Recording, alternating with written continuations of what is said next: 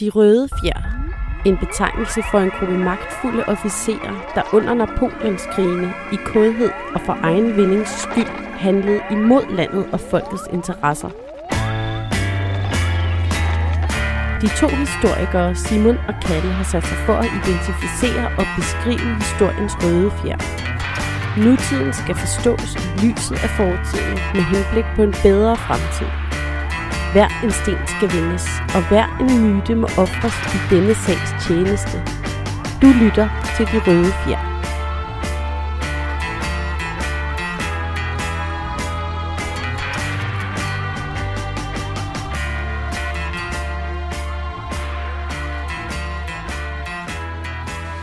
Velkommen til øh, De Røde Fjer. Ja. Øh, Kalle, vi står jo her midt i det urbane centrum af Nørrebro, ved Yes. Nørrebros grunddel. Ja. I, med hver vores øh, lækre, flotte, nyindkøbte paraply. Jeg er ret sikker på, at vi ser ret ømme ud, Meget, som vi står her. meget. Øh, og vi står jo her øh, ved runddelen øh, ved Nørrebro, øh, Nørrebros runddel, fordi at vi skal en tur på kirkegården i dag. Ja, vi prøvede noget helt andet i dag, og bare prøve at komme udenfor, og bare sådan, åh, hvad er det, og der er lys udenfor. Ja, og sådan det noget, regner. Og, vådt, og, øh, men det var, jeg ville gerne tage de røde fjer på, øh, på tur, Simpelthen. og ville gerne tage på tur til, øh, ja, til en, et sted, som jeg rigtig godt kan lide. Øh, en, øh, jeg har set lidt som det uofficielle park eller hjerte i Nørre- øh, på Nørrebro, og det er så Astens Kirkegård. Ja. Øh, og Astens Kirkegård, øh, det er jo det er en historisk kirkegård, mm. det Mm. ved du lidt mere om, øh, Simon. Ja, ikke? altså assis- Assistens Kirkegård øh, blev sådan set anlagt øh, i forbindelse med det store pestudbrud i 1711, men det var ikke der, kirkegården blev anlagt. Altså man anlagde, der var 23.000 mennesker, der døde i 1711 under det, den pestepidemi. Det har fandme E- epidemi. også været en del i 1700-tallet. Ja, det var rigtig Ja, mange. Ja, ja. ja. Det var virkelig mange i København. Ja. Ja. En fjerdedel eller sådan noget. Øh, og så anlagde man øh, faktisk seks assistenskirkegårde inden for bymurene. Altså Ja. ja. inde i det, der er indre by nu. Den gamle Ja. ja. bydel, ikke? Og nu står vi jo sådan set uden for det gamle centrum jo. Ja, lige Ja. præcis, fordi det der så skete var, at, at der var simpelthen stadigvæk for mange døde. Så øh, på de, gør- på de øh, nyoprettede assistenskirkegårde, der, øh, der, der, der, der, der opstod lugtgener, og øh, altså, der var øh, kister, der hobede sig op oven på hinanden, Nå, og ja, som ikke okay. engang kunne graves ned, og det, altså, det var helt herrens. Så man lavede, man lavede simpelthen en udflytterkirkegård her. så øh, så, så herude øh, lavede man øh, øh, Nørrebro øh, øh, assistenskirkegård, øh, som ble, så blev anlagt i 1760, hvor man drænede noget af det marskland, der lå. Det var jo, altså det, vi skulle tænke på, der var meget vådt og på- Ja, vi, er jo tæt, moseagtigt. vi er jo tæt på søerne nu, Lige ikke? præcis. Og, og, og det var jo så på den anden side af bymurene, ikke? Øh, øhm, og, og det startede med at være en, øh, altså sådan en fattig kirkegård, hvor øh, at de fattige blev begravet, fordi det var uden for bymurene, så det var ikke så eksklusivt. Men øh, i slutningen af 1700-tallet, der begynder det bedre borgerskab så at, at lade sig begrave her. Ja. Og øh, som vi kommer op igennem, øh, op i starten af 1800-tallet, der bliver det også sådan et udflugtssted, ikke? Altså hvor at... Allerede, allerede derfra. ja, ja, ja. Altså, det, altså, det er også det der med, altså den kirkegård er jo, altså den er sjov på den der måde, at det er en historisk kirkegård, ja. og der bliver jo stadigvæk folk, der bliver begravet der. Ja. Ja, Og ja. det er jo også, jeg ser det jo lidt som Københavns kendeskirkegård. ja, ja. Men andet det, fordi- det var det også dengang. Ja, fordi blandt andet H.C. Andersen og Søren Kirkegaard ligger derinde, Mm, ikke? og sådan mm. turistet. Mm. Øh, men folk bliver jo stadigvæk begravet der, så der er ligesom en, en rigtig del. Master Fatman er den, en af de nyeste på stammen, Ja, ikke? og Natasha tilbage der fra ja. Ja, 2007, eller hvornår ja, Ja, var det, ja. hun døde, ikke? Ja. Ja. Men altså, jeg, grunden til, at vi har, jeg har, ja, det er mig, der har valgt, at vi skal på udflugt til Astens Kirkegård. Mm. Mhm. Simon foreslår, at vi skulle på tur, ja. Ja. jeg foreslår hertil. Og det er fordi, at øh, på Astens Kirkegård, udover der ligger mange øh, kendtiser, så ligger der nemlig også nogle røde fjer Ja. på kirkegården. Ja. Og jeg har fundet fem røde fjer, som ligger på kirkegården, og som mig og Simon øh, var meningen, at vi skulle rende rundt og besøge i dag. Og det er sådan, at Simon ved ikke, hvem det er. Nej. Øh, så, og jeg har givet dem en, øh, en navnetitel, jeg har kaldt dem forskellige titler, og så er det Simon, der sådan set kommer til at bestemme øh, rækkefølgen i, hvem vi skal øh, kigge på. Det er ligesom en quiz. Det er ligesom en quiz.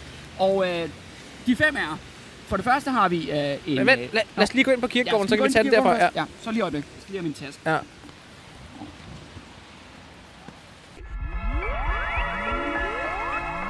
De røde fjer. Skyd efter benene.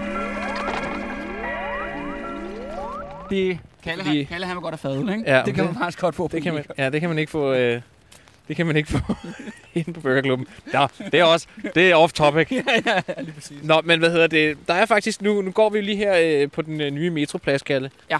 Øhm, og så kan vi jo lige tage lidt fun facts om øh, assistenskirkegården, fordi der er sådan en ret berømt sag øh, omkring gravrøveri på kirkegården. Nå. Vidste du det? Nej, det vidste jeg ikke. Nej. Altså, hvad, hvad, hvad år, øh, periode taler vi? Ja, vi star- ja, ikke øh, i nyere tid. Vi snakker starten af 1800-tallet. Ja. Ja. Der var der faktisk, øh, der blev det afsløret sådan lidt ved en tilfældighed, at der faktisk var øh, sådan organiseret gravrøveri Okay. begået af graverne på kirkegården. Altså, hvad, fordi folk blev begravet med smykker? Eller? Lige præcis. Ja, lige præcis. Ja, Okay. okay. Grunden til, at det blev opdaget, var fordi, at der faktisk var en ung kvinde, som, øh, som be- ble- blev begravet, men var skindød. Nå ja, ja det Og sker så- jo en gang Og så, imellem. øh, så, hvad hedder det, natten efter, altså, du, du så ved, vågner hun op. så vågner hun op, og, og det er faktisk en ret sindssyg historie, det er en ret altså, forfærdelig hvad, historie. Hvad, hvad, hvad år taler vi? Kan Jamen, du Jamen, det er 1700, nej, 1807 eller 2, Åh, 3 ja, stykker. okay, det er ja, i- ja, lige i starten af det ja. første årti af 1800-tallet. Øh, men så åbner de der graver simpelthen hendes grav, stjæler hendes smykker og slår hende ihjel. Ej, Jo. nå. Så, ja, på den anden øh, side, ja, hun var jo registreret som død jo. Ja, altså, men, Men, men hør, altså, altså... hvordan, hvordan fanden ved vi så, at hun er vågnet over det hele taget? Jamen, Jeg kender ikke så meget detaljerne til det, men, men det er sådan, man opdagede det. Altså, ja. øh, Ja. det der med gravrøverierne, Jamen ikke? altså, folk der arbejder på kirkegård, det er altså lidt sketchy, ikke? Ja. En anden fun fact øh, omkring de der graver der er, at øh, det er også i samme årti, i starten øh, af 1800-tallet, der blev det forbudt for dem at sælge brændevin til de sørgende. Nå. Det havde ellers været sådan en sidegeschæft, de havde kørende.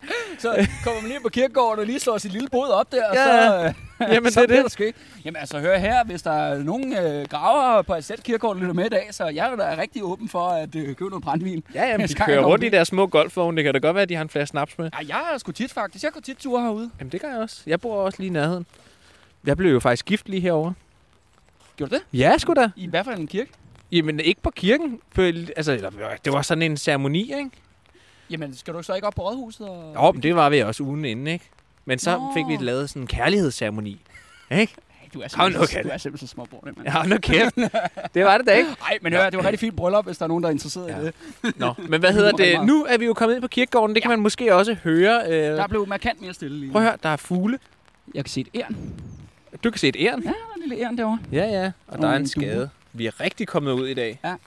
Ej, der er jo dejligt hernede. Og det regner lidt, så det kan man måske også høre på vores øh, paraplyer. Noget, noget, jeg synes, det er fede er, der er jo også der er jo nogle ældre, en ældre del af kirkegården. Det er faktisk dernede, hvor Søren Kirkegaard, hvis man er bekendt med kirkegården, ligger. Ja, Ja. præcis. Og så er der de yngre dele. Men der er Den side, der ligger ned mod Kapelvej, det er den gamle kirkegård. Ja, og det er, men der er ret stor forskel på gravene. Altså gravene, er- der er mange forskellige grave, og de ser meget forskellige ud, og det kommer også være for en tidsperiode. Ja. Selvfølgelig de er begravet. Men jeg synes virkelig, jeg kan godt bruge en time eller to bare at rende rundt og glo på gravsten. Jeg ved godt, Ja. ja. det, det, er jo super nørdet, men det kan jeg altså godt lide, når jeg Ja, skal men have noget frisk luft. Det ikke? er også dybt underholdende. Både fordi, og hvis man for eksempel er sådan en, der får børn og sådan noget, så kan man jo også gå på navnejagt hernede, og så finde nogle rigtig sjove navne. Men der er faktisk vanvittigt mange kendte personer fra Danmarks historie begravet her. Mm. Og nu har jeg allerede nævnt Søren Kierkegaard hos Andersen, men det er slet- overhovedet ikke dem, der skal handle om i dag. Nej. Altså, Altså dem, jeg har ligesom har fundet, er nogen, der sådan er, du ved, ja, hvad skal vi sige, er nogle af dem, nogle af dem vil jeg faktisk tro, du, det ved du godt, hvem er. ja. Men der er også nogle stykker af dem, dem tror jeg sgu ikke, du kender til. Nej. Men det finder vi ud af. Men det vi ligesom skal, det er, at du har forberedt øh, fem forskellige grave øh, og Ja. personligheder, som vi skal tale om. Ja, så det Og, er de, og og det er alle sammen sådan på en eller anden måde fem arketyper, eller de repræsenterer fem slags historier, ikke? Jo, lige præcis. Okay, hvad er det, de har fem til fælles, er, at historier? De, de er røde fjer, som vi ville sådan, du ved, så er de enten, de er de der øh, nuancerede skurke, Mm. øh, eller antihelte, ikke? Ja. Som er ligesom vores, det røde, de røde fjer. Okay, så giv mig de fem valgmuligheder. Nu, nu får du fem valgmuligheder. Jeg har en, øh, en nikkedukke, altså en, der gør, hvad der bliver sagt. Aha. Så har jeg en svindler, en stor svindler. Så har jeg også en stor smugler. Mm. Så har jeg en landsforræder. Og så har jeg en glemt helt. Og nu, Simon, kan du få lov til at bestemme, i hvilken, hvem du vil have først. Og så går vi derhen til at starte med. Vi starter med landsforræderen. En landsforræder, Ja, yes. vi åbner, åbner såret, Ja, ja, river lige præcis. plasteret af. Okay, nå, så skal vi den her vej. Okay. Jeg har nemlig op, øh, gået turen præg, så jeg var sikker Nå, på, ja. ja. fordi der var faktisk, øh, ham den, det når vi til, men ham der, den glemte helt, ikke? Ja. ham brugte jeg vanvittig lang tid på at finde. Nå, okay. Men det lykkedes mig til sidst, så jeg var rigtig stolt og glad over mig godt. selv. Vi, øh, vi gør jo også det. Øh, vi skal også huske at sige, at øh, vi har jo faktisk øh, startet sådan en, øh, hvad hedder det, 10 kroner side Ja, det op. hedder tier. Det 10.dk, ja. hvor Ja. man kan donere øh, 10 kroner eller mere. Eller mere, ja. Ja. Og øh, for hver donation, så lover vi, at så stiger øh, både kvaliteten og øh, minuttallet på podcasten. Lige præcis. Altså, det er jo, hvis, hvis folk gider at støtte op om det, så betyder det jo, at mig og Simon øh, skal måske kan tage en dag øh, ud af kalenderen om ugen, og, øh, og netop bruge tid på at lave nogle flere podcasts, så der Lige kan komme præcis. mere podcast ud. netop. Det kunne vi rigtig godt tænke os, og Ja. ja. det kunne være fedt, hvis øh, folk ja, de gider at hjælpe os med det.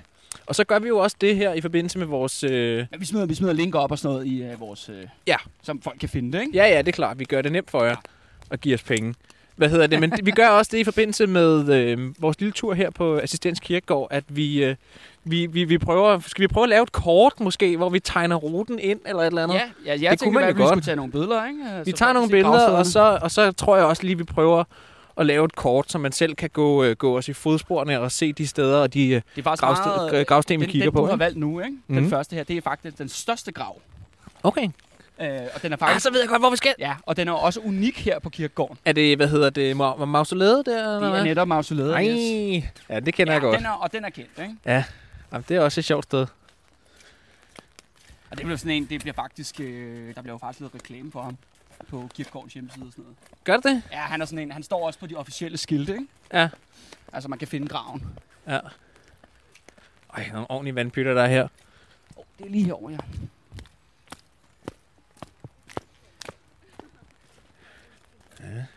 Går de her og lufter deres vovser.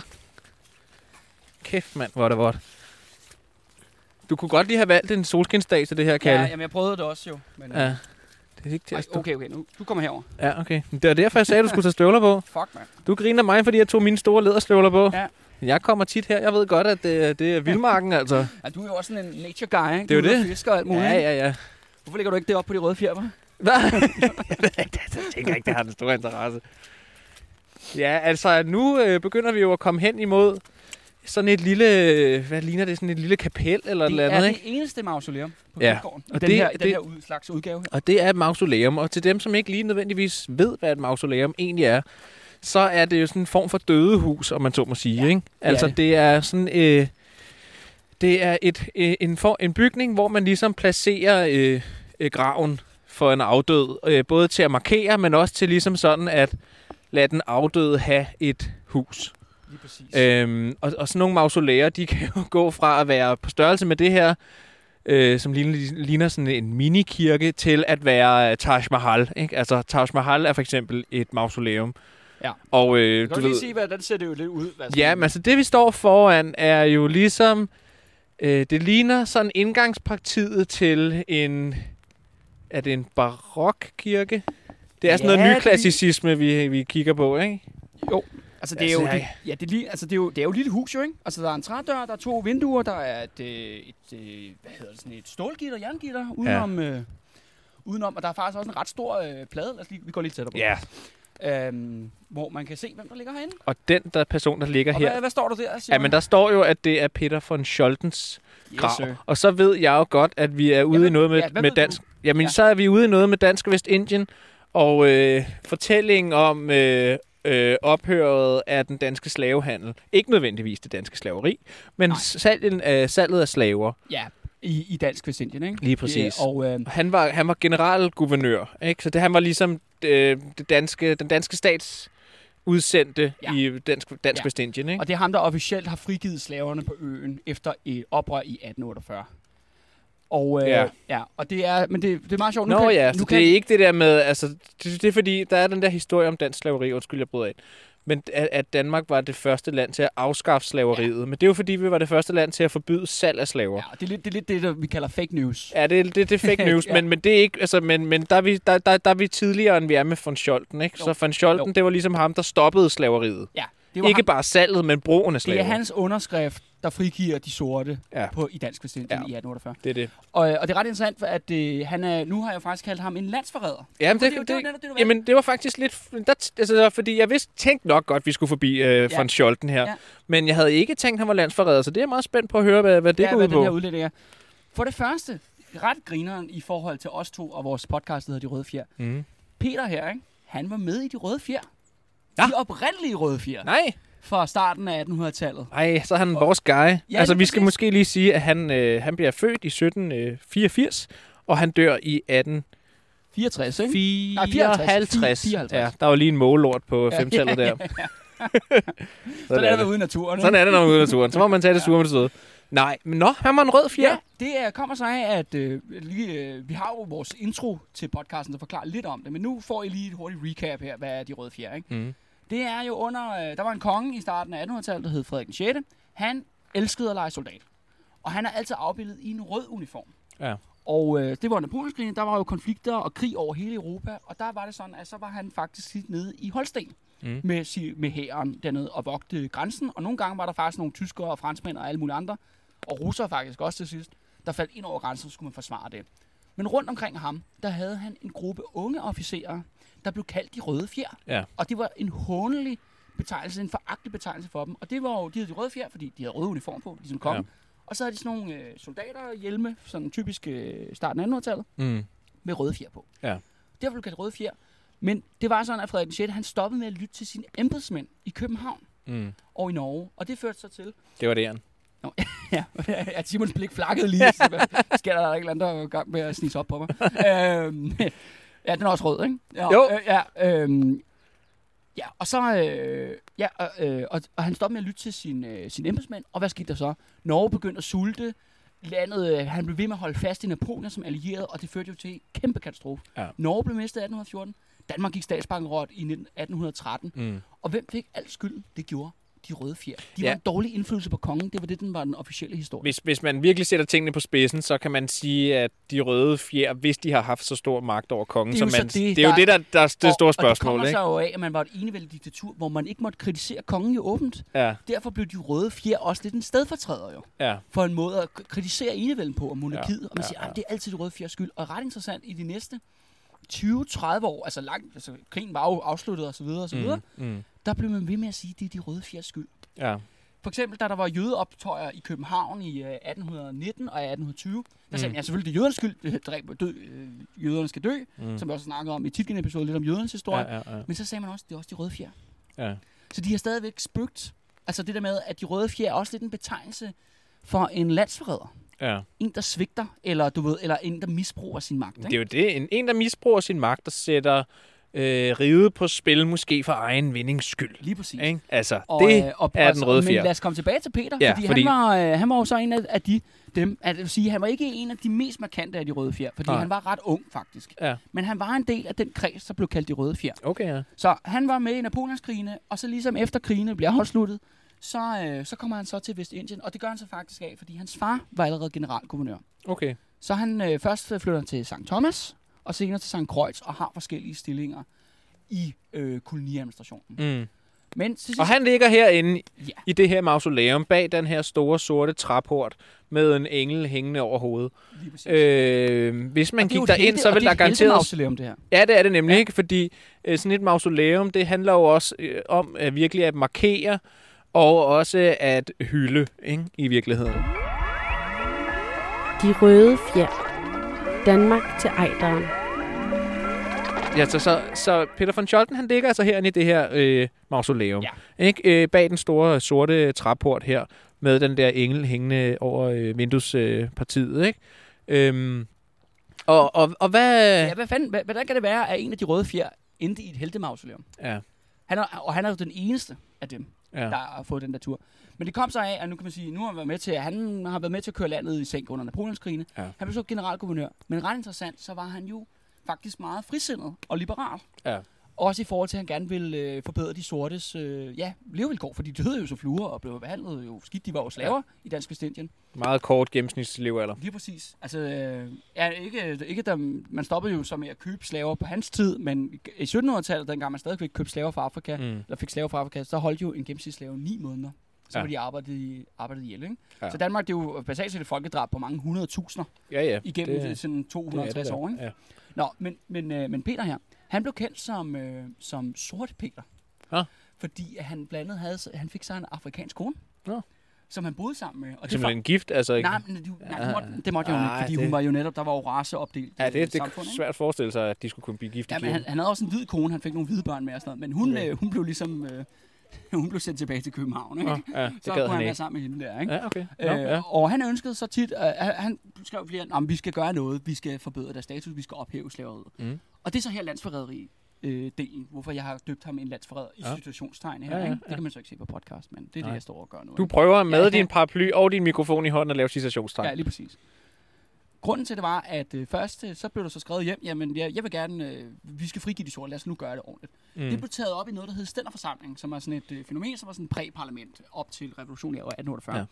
Og der var selvfølgelig flere der, der sagde, at det skal vi da gøre. For eksempel folk som Grundtvig, for eksempel. Ja. Han sagde, det, det skal vi da gøre. Og Andre, og øh, Orla Lehmann, ham der den store revolutionær for 1848, det mente de, at det skulle man og sådan noget. Ja. Det passer også godt over med, altså med de nationalliberale ja, lige øh, principper, præcis. ikke? Ja, ja, Ja. ja. Det, er jo, det er en ny tid og sådan noget. Ja, Ja, ja. ja. Ophæv slaveriet. Det Ja. ja. er sådan noget enevældig øh, gammel shit, ikke? Jo, jo. Problemet var bare, at de syntes, at det var for dyrt. Ja. Det var for dyrt at gøre det. Det er fordi, det ville koste, øh, de vurderede til 2 millioner rigsdaler, og det mente man, Danmark ikke har råd til. Så blev vi ved med at blive udskudt. Så kommer så revolutionen i 1848, hvor der udbrød også revolution i, på de dansk vestindiske øer. Ja, Der er, kommer slaveoprør og sådan Lige noget, præcis. ikke? Ja. Og øh, der er en øh, fyr, der leder dem, der hedder øh, Bu, Bude, Budo, eller sådan noget. Det er jo Mm. sådan lidt med de der, af- de taler jo det der slavesprog, kreolsk. Øh, Kreolsprog. Ja, ja, lige præcis. Ja, som sådan en blanding af- blandingshaløjser. blanding af- Engelsk og fransk og og hollandsk, hollandsk. hollandsk Ja, og, og og portugisisk afrikanske sprog og også. afrikanske sprog, ikke? Ja.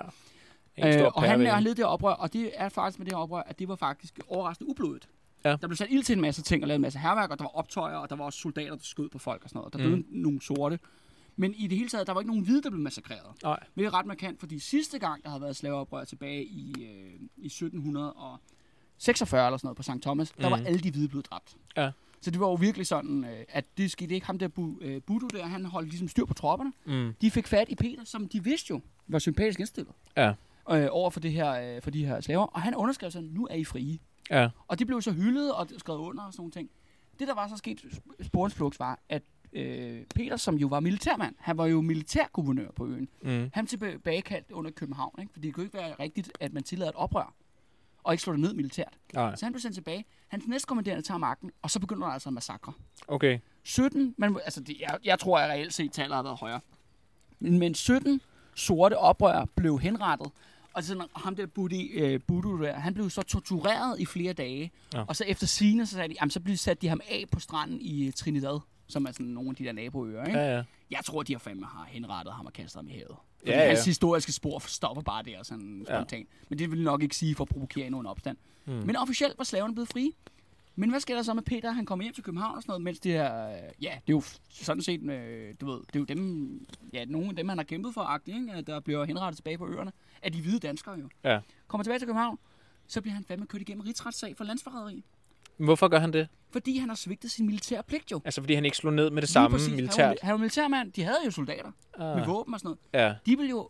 Og det, var, det kan sige også noget om det der med, at i dag bliver han jo hyldet, men det blev han altså ikke dengang. Nej, nej. Der Han, blev han, han- han var jo, han, han, altså von Scholten, han var jo, han var jo humanist, ikke? Altså sådan i den der Ja, sådan præ, tidlige bølge, præ, præ-humanist, ikke? Ja. Altså den, det Det er der nok lidt tidlige... voldsomt at kalde ham full-blown humanist. Ja, jo, jo, jo, men for tiden, ja. Ja. ikke? Altså, der var der jo den her spirende humanisme, der var på vej op, ikke? Jo. Øhm, og som jo også giver sig udtryk i revolutionerne, ikke? Og Jo, jo, lige øh, præcis. alle de her ni- la- nationalliberale regeringer og alt det der, ikke? Men prøv lige at mærke til, han blev dømt for landsforræderi i 1854. Ja, Det er altså et par år efter revolutionen, ja.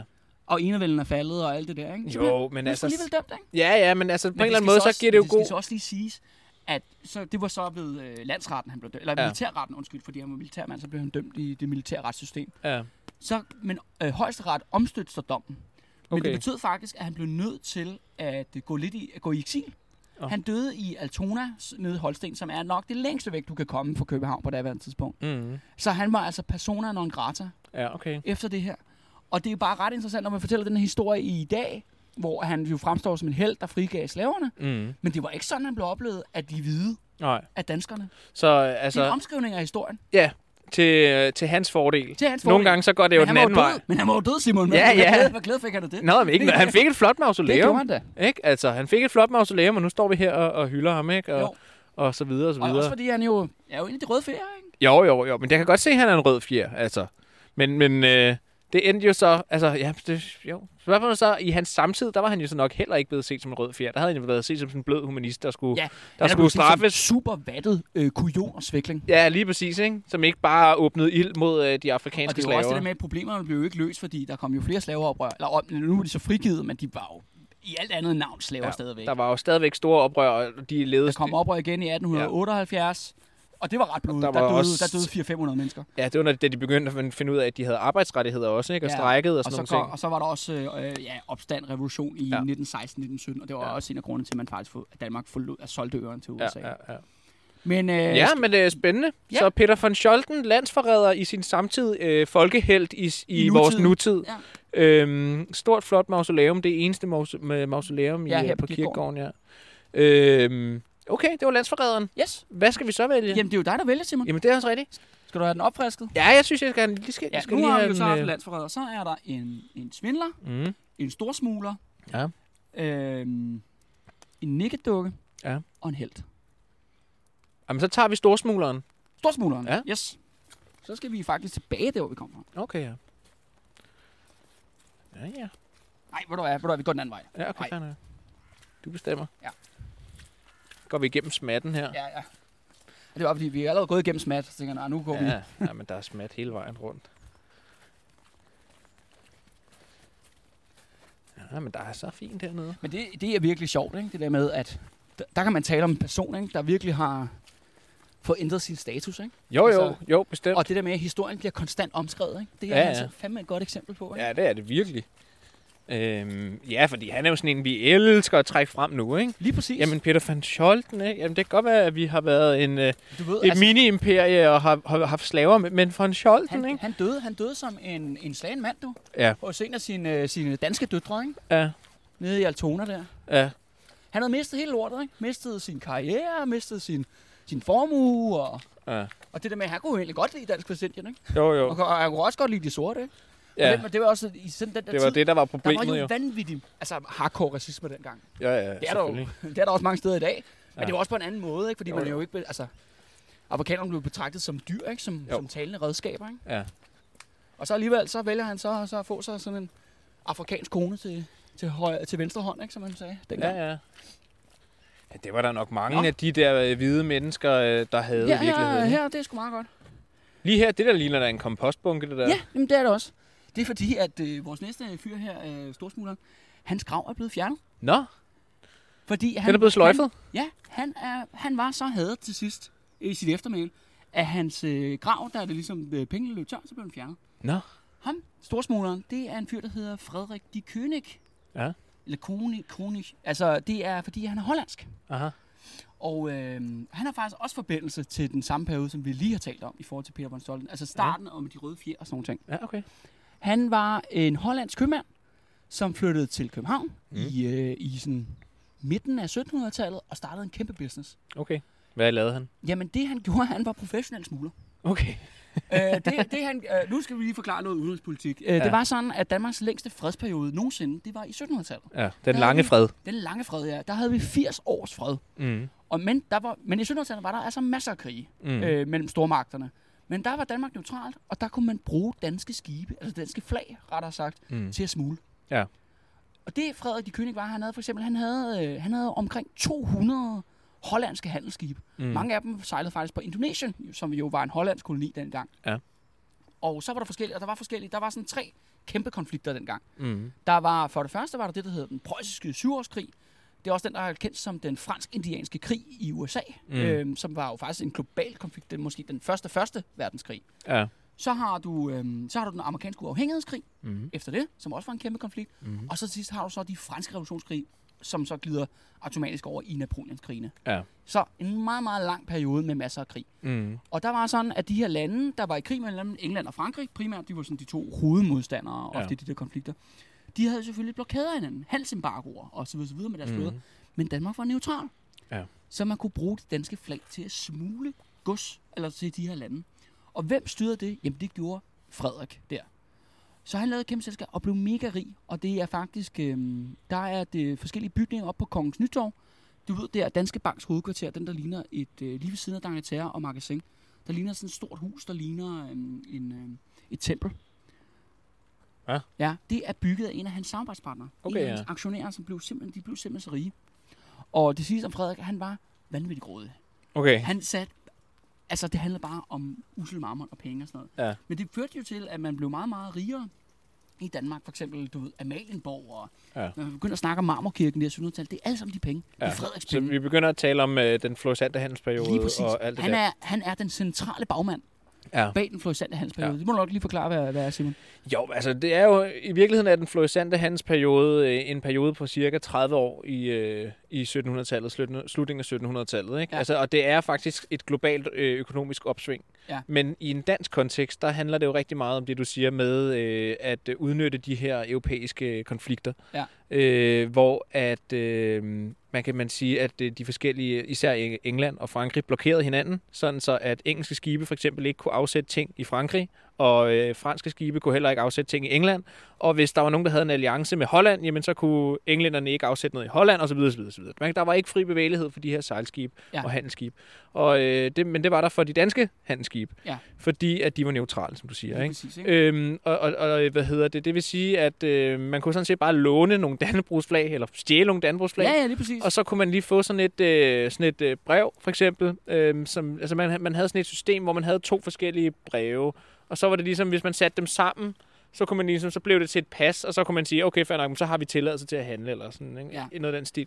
Og de ting, dem kunne man også købe, ikke? altså for mange penge. Ikke? Jo, og hvem, og hvem var det, der solgte dem rundt omkring i verden? Jamen, det var sgu nok ham der, det var ikke? Frederik, jo. Ja, præcis. ja, lige præcis. Ja, Øh, og, og, og man skal ikke undervurdere, hvor stor en forretning det var. Altså, det, altså han, er jo, han er ikke bare den største smugler i Danmarks historie. Han er måske den største smugler nogensinde. Ja, Altså, han, han, han, han må være deroppe i sådan en international verdensskala, ikke? Fordi Ja, ja, ja. ja. det var 30 år, det var fl- mange konflikter, og det var mm. mange skibe. Ja. Og det, der ligesom skete i den florissante hans periode, det var jo, at, øh, at stormagterne begyndte at blive pænt irriteret over, at Danmark bare ligesom... Fordi Frederik blev ved med at være for grådig jo. Ja, og, ja, ja, og de underminerede jo ligesom det her system, ikke? Altså, når englænderne prøvede at fryse franskmændene ud af havnene, jamen, så øh, købte franskmændene bare nogle købsbeviser af, af ham der, går jeg Ja, ud fra, ja, ja, ikke? ja, ja. Og så sejlede, han, så sejlede de under et dansk flag, og så virkede englændernes øh, handelsembargo jo ikke. Nej. Øh, hvad hedder det? øhm, Og, og, og det er jo faktisk, det, det de gør, det er, at de begynder at, hvad hedder det, opbringe øh, skibe, der sejler under dansk flag Mm. øh, for ligesom at boste nogen. Hvis der er nogle hollændere for eksempel, som sejler under dansk flag, og man kan komme hen, og så kan man høre, at de taler alle sammen hollandsk. Der er ikke en eneste dansker her. Så kan det ja, Ja, godt være, ja. at de har deres brev med, men du ved, det er helt tydeligt for enhver, at de er altså ikke danskere. Lige præcis. Øh, Øhm, men det, der den danske stat gør, det er jo så, at de begynder det her, der hedder det væbnede neu- neutralitetsforbund, ikke? mm. hvor at man begynder at... Øh, at ligesom øh, at have, have konvojer af krigsskibe, der følger de her skibe, som sejler under dansk flag. Ikke? Fordi at englænderne må ikke bare opbringe danske skibe, fordi at de er jo ikke i en konflikt. Men det er jo også det der med, at du skal jo tænke på, at det er jo den danske flåde, der beskytter Frederiks forretning. Ja, ja. Det er jo det, det er jo, ikke? Ja, ja. Og, det er jo, Og, der er jo sikkert røget en masse afgifter der, ned i, der blev i snakket kongens om, at øh, jo, lomme, at- ikke? Nu har vi, jo- vi elsker jo korruption her på showet. Ikke? Altså, Ja, det er rigtig sjovt. Og, og, og Frederik han øh, var lige så god til det, ikke? Altså, Ja. ja. hvor den danske stat jo Ja. ja. kom i lommen på ham, embedsmænd og soldater osv. Mhm, Mm. videre. Men mhm. de fik jo også alle sammen penge ud af det, ikke? Ja, ja, men det kan jo være, at den danske konge var aktionær i hans øh, Jamen, det selskab. var han jo. Jamen, og, der kan og, du se. ja, ja, og, og kredsen omkring ham, ikke? ja men det, er det jo var igen- meget... Det var igen meget Frederik den 6. faktisk. det, jamen, det var meget, meget lukket øh, økonomisk øh, system, der var øh, dengang i slutningen af 1700-tallet. Og alle kendte hinanden, alle var venner med hinanden, og alle havde aktier i men, du hinandens ved, det er jo, selskaber. men du kan også se, du kan jo se i hans arv, eller de penge, der ligesom kom til landet. Blandt andet Amalienborg jo, Ja. er en del af det projekt der. Ja, ja, men det er det. Altså hele det, der hedder Nykøbenhavn, er bygget for Ja, de der penge. Frederikstaderne, ikke? Og sådan noget. Lige Og præcis, det, ja, Frederiksstaden. ja, det er så ikke opkaldt efter Frederik, hollandske Frederik, men en kong Frederik. Ja, netop. ja. Nå, okay, så han har simpelthen ligget her. Jamen, jeg ved det faktisk ikke, og, øh, og det kommer så af, så for du faktisk nævnte det der med det væbnede neutralitetsforbund, Mm. mm. og som vi jo faktisk også snakkede lige før med Peter, med, der med Peter og, øh, og Napoleonskrigen. Ja. Ja. For det gik jo galt jo. Ja, det gik helt galt. Det gik, det gik Det- det, vildt galt. Det, det endte jo med, at øh, englænderne, de... Øh, ja, altså, vi, det endte jo med, de at... tog at flåden, og de smadrede handelsflåden. Ja. Ja. Alle Frederiks skibe, de sank ja, ja, ned til bunden. Og det eller var blev taget fordi, ind i at, hænderne. at der var det, der udvikler sig til Napoleons krigene, så skal Danmark jo ligesom tage stilling til, nå okay, hvad fanden vil vi være med englænderne, eller vil vi være med franskmændene? Lige Ikke? præcis. Og, øh, og, og der sker det, at, øh, at øh, englænderne er blevet så trætte af det her neutralitets, øh, væbnet neutralitet, som jo også er noget fusk, ikke? Altså, jo, jo, det er jo, det er jo beskyttelse af en kæmpe smugleroperation. Ja, ja, ikke? de lukrerer ligesom, Overtrædelse de af lukrerer internationale traktater og Ja, jeg ja, ved ja ikke hvad. det var ikke? helt forbudt, ikke? Altså på alle mulige planer. Øh, og det englænderne gør, det er jo så, at de beslaglægger den danske flåde. Ikke? Jo. Og det kan de jo gøre, fordi at der er nogle De har en kom- større flåde. de har en større flåde, ja, og der er nogle kommunikationsting, der går galt, og øh, hvad hedder det, englænderne tror, at, at, at, at den danske flåde er, er, er kampgjort og sådan noget, ikke? Og, og det er den faktisk ikke. Men, men den korte og lange er, flåden bliver tabt, Ja. alle handelsskibene forsvinder, Ja. økonomien brænder sammen, Danmark går bankerot, Ja. og vi mister Norge. Ja. Og Frederik, Frederik spiller en kæmpe rolle i det her. Ja. Han, er jo- og det er jo det med, at Nå. hans grådighed blev taget for langt. Okay, En eller anden dag, så skulle man betale regningen. ja. Og det er klart nok, at øh, til sidst, han døde så faktisk, øh, inden Napoleonskrigen mm. nåede at blive afsluttet. Mm. Mm. Jeg tror nok, han døde i 1811. Mm-hmm. Okay, ja. Men, øh, Ja, han har noget at se flåden blive taget i han nåede, og 1807. han nåede jo også at blive vanvittigt upopulær. ja, der det var tror jeg snart gerne. tale om, at han skulle til en rigsretsdomstol og sådan Ja. ja. ting. Men der var så mange andre, der havde fået glæde af de penge jo. Ja. I det danske øh, toppen af Ja, den samfund, det var så der mange, det der var fik. blevet holdt hånd over ham. Ja. Men det betød så også, at han blev faktisk øh, han blev begravet her. Ja. Fik så en gravsten og et monument, og som det nu passer for sådan en adelsmand øh, af hans øh, kaliber. Ja. Men hans selskab, altså det selskab, han, som det hed, det hed sådan noget, det hed- samme som ham, det hed De Königs, øh, du ved, øh, Ja. ja. asiatiske, østasiatiske kompagni eller sådan noget, den der dur, ikke? Ja. Det gik bankerot i øh, 1822 på baggrund af alle de, de der kriser, vi snakkede om. Mm. Og det førte jo så til, at øh, kort efterfølgende, så løb pengene tør.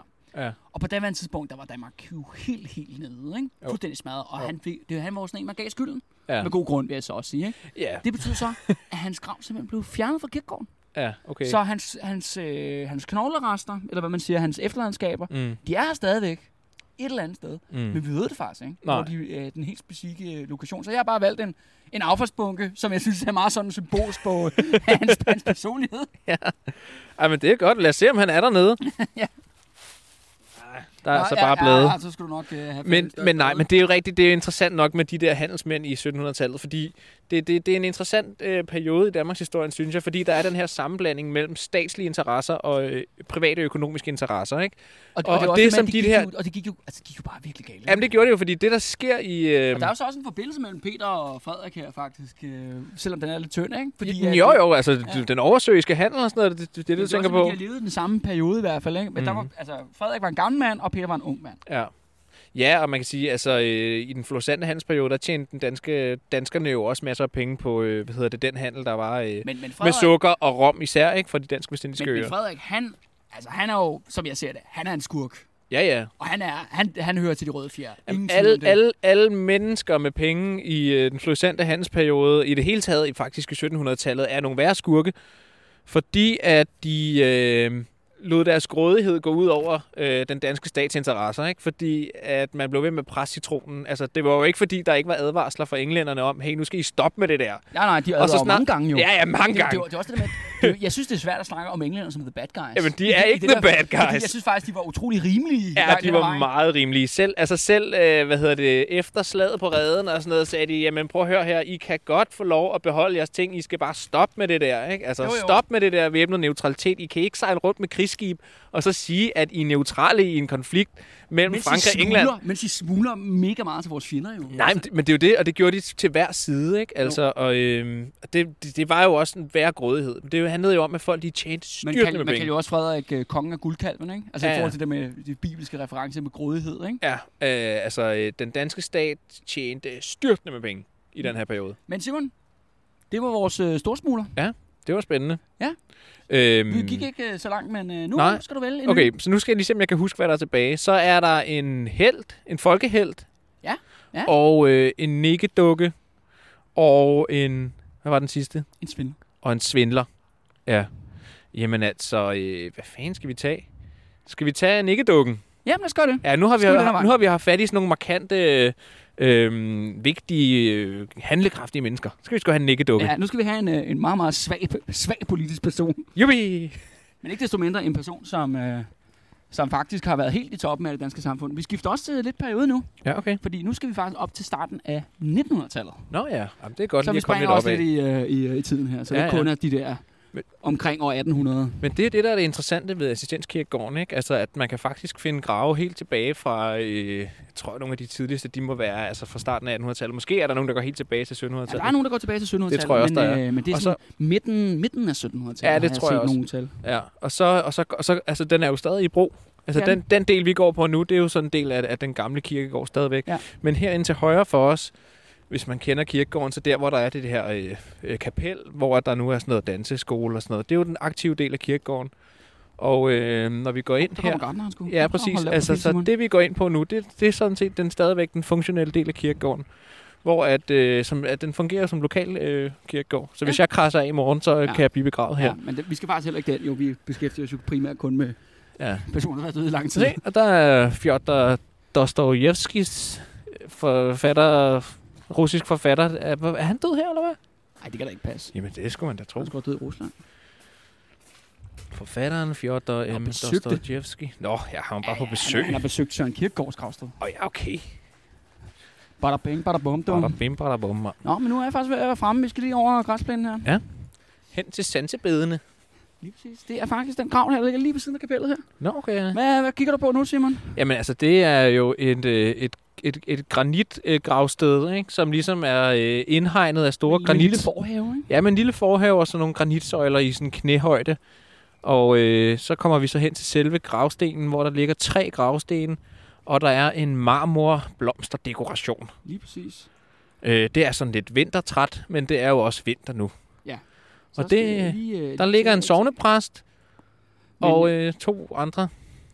Men øh, hvad er det for det store navn, du ser der under øh, Jamen. Jamen altså, der står Nils Nergård. Niergaard? Ja. Ja. Ved du, hvem det er? Nej, det ved jeg ikke, hvad man er. Det er en gammel statsminister Nå, for Venstre. okay. Øh, Niels Nergård, han var øh, minister, han var sådan en karrierepolitiker faktisk. Vi skal lige sige, øh, der står på gravstenen, han er født i 1854 og død i 1936. Yes, øh. Og han, var, øh, han, var, øh, han har været finansminister i mange venstreregeringer i starten af 1900-tallet. Okay. Øh, helt faktisk siden øh, 1901, det der Ja. ja. såkaldte systemskifte, hvor Venstre kom ind. Ja. Men det, der er mest Det interessant- såkaldte systemskifte. Ja, det er det, jeg kalder det såkaldte systemskifte. ja. Men øh, Niels Nergaard, han var øh, statsminister mellem øh, øh, 1920 Ja. ja. til 1923, Okay, ja. eller 1924 faktisk. Mm. Der var han statsminister i fire år, og leder af en venstreregering. Og grunden til, at jeg kalder ham en nikkedukke, det var fordi, at øh, nu skal man jo, hvis man har hørt Titgen-episoderne, så nævnte jeg til aller, aller sidst en fyr, der hedder H.N. Andersen mm. og Mhm. jøderne i Landmandsbanken. Mm-hmm. Og det var det. Og efter ligesom Titgen døde, så var det dem, der havde det største firma. Altså YK, som var det der H.N. Andersens øh, selskab, Mm-hmm. og så hans samarbejdspartner Jøden i Landmandsbanken. Og de kom faktisk til at styre Danmark Ja, okay. politisk. Og, øh, og det kommer også meget an på, hvad for nogle statsminister man har, men de var alle sammen styret af dem. Men Niels Nergård, han var den, der var allermest under tøflen okay. af Okay. alle sammen, og derfor har jeg kaldt ham en, øh, en, øh, en nikkedukke. Mm.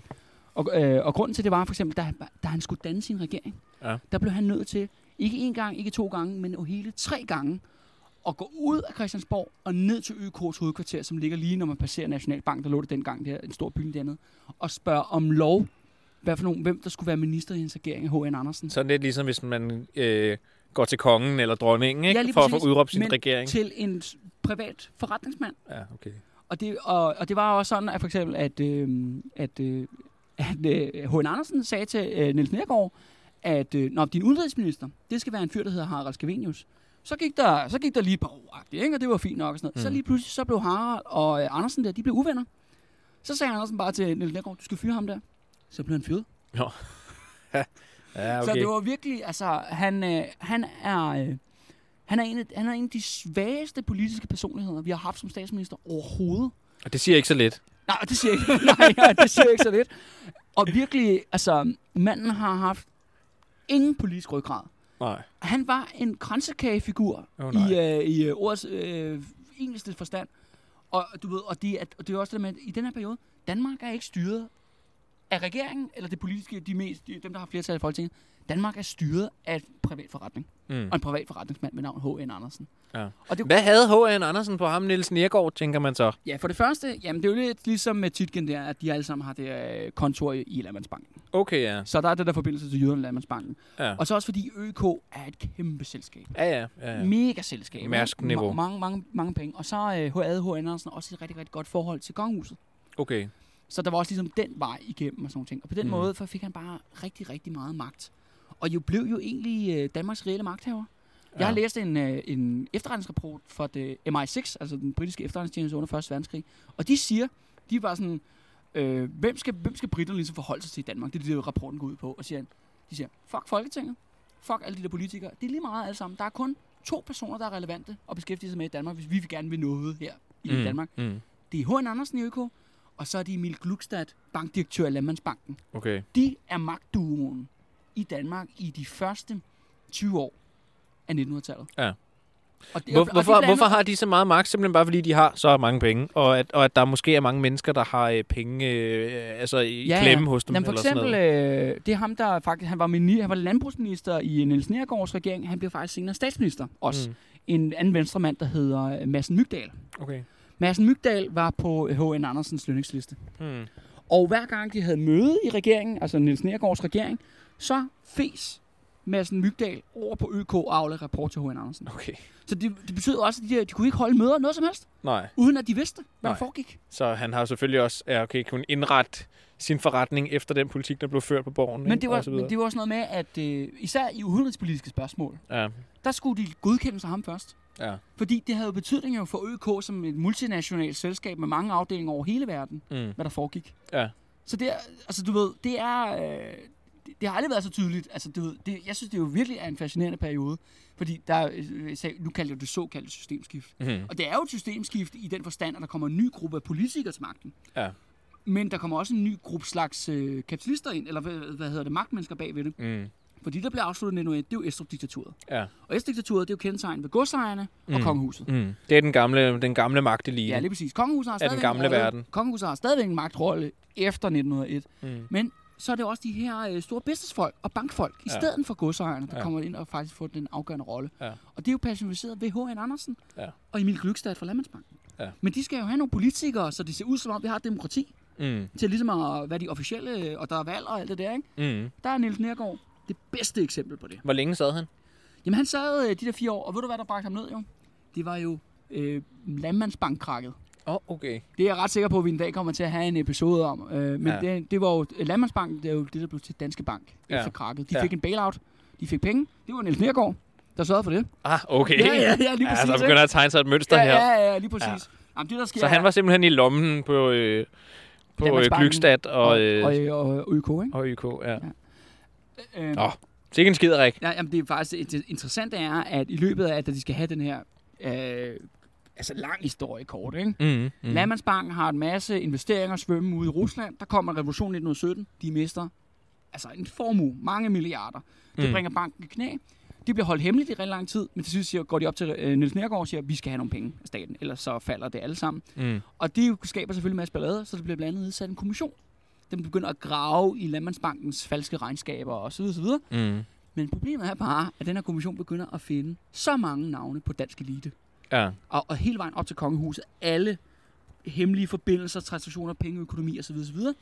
Der var også nærmest den eneste bank i landet, ikke? Jo, og så var der Titkens Privatbank. Og så var der Privatbanken. Jamen, Ja. jeg mener bare sådan, altså hvis man begynder at grave i hvilken som helst bank, så finder man jo Så skidt. finder man Ikke? Ja, og hvis ja. der kun er to, så finder man uundgåeligt men skidt. det der faktisk fører til, at, man, at det kommissionsarbejde var langt fra færdigt. Mm. Mm. Men den, øh, den vælger, den vælger Nergård simpelthen at lukke den der kommission. ah, Så vi har faktisk ikke fået det fulde overblik. Men, nej, men altså, det er stadigvæk en hemmelighed. Det, er, der, ja, det ligger inde i Danske Banks arkiver. der har nok været nogle fedtede papirer på ham, Niels Nergård der.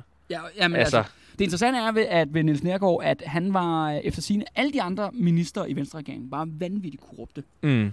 Og netop en del, på de der, og en del af det hele det der Øko Andersen, Landmandsbanken-netværk. Niels Nergård stod faktisk lidt udenfor, Mm. men han var så svag. Du ved, det er også noget om hans karakter. Ja. Det, vil du manipuleres? Eller er du sådan en person, der kan blive manipuleret? Mm. Mm. Er du sådan en person, der bukker under for gruppepres? ja. Det var han. Er du det, Kalle?